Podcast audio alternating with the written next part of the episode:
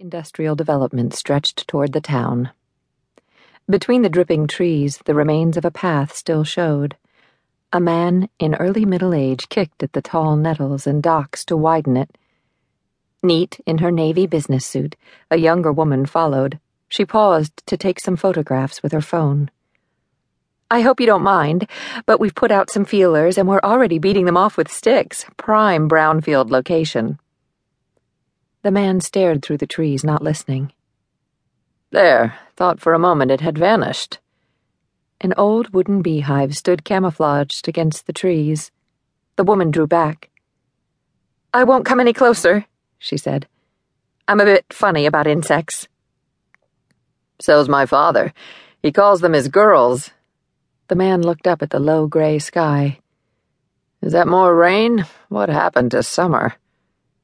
The woman glanced up from her phone. I know. I've forgotten what blue sky looks like. Must be hard with the kids out of school. They barely notice. They're always online. He walked forward and peered closer at the hive. A few bees emerged from a small hole at the bottom. They walked along a narrow wooden ledge and hummed their wings. He watched them for a while, then turned back to her. I'm sorry, now is not the right time.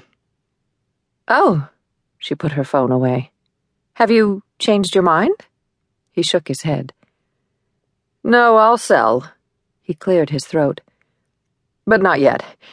It feels wrong. Of course, she hesitated. I suppose it's very hard to know approximately. Could be months. Could be tomorrow. The woman allowed a respectful silence.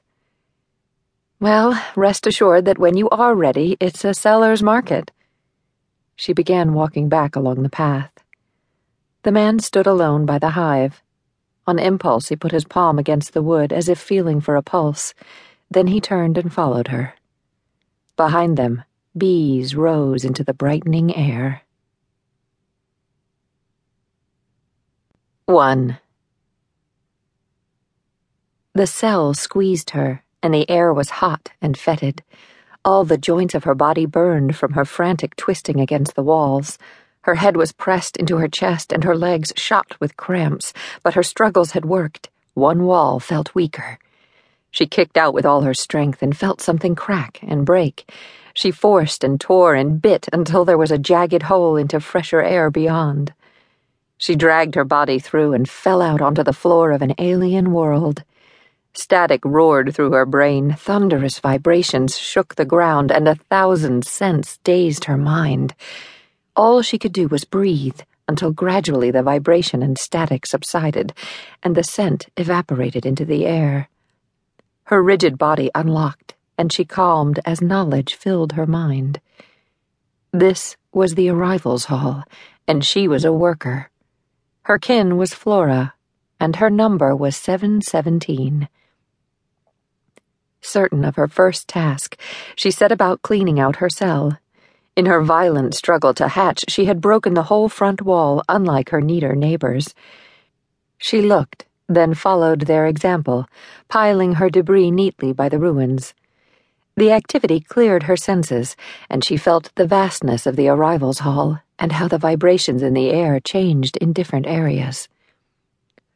Row upon row of cells like hers stretched into the distance, and there the cells were quiet but resonant, as if the occupants still slept. Immediately around her was great activity, with many recently broken and cleared out chambers and many more cracking and falling as new bees arrived.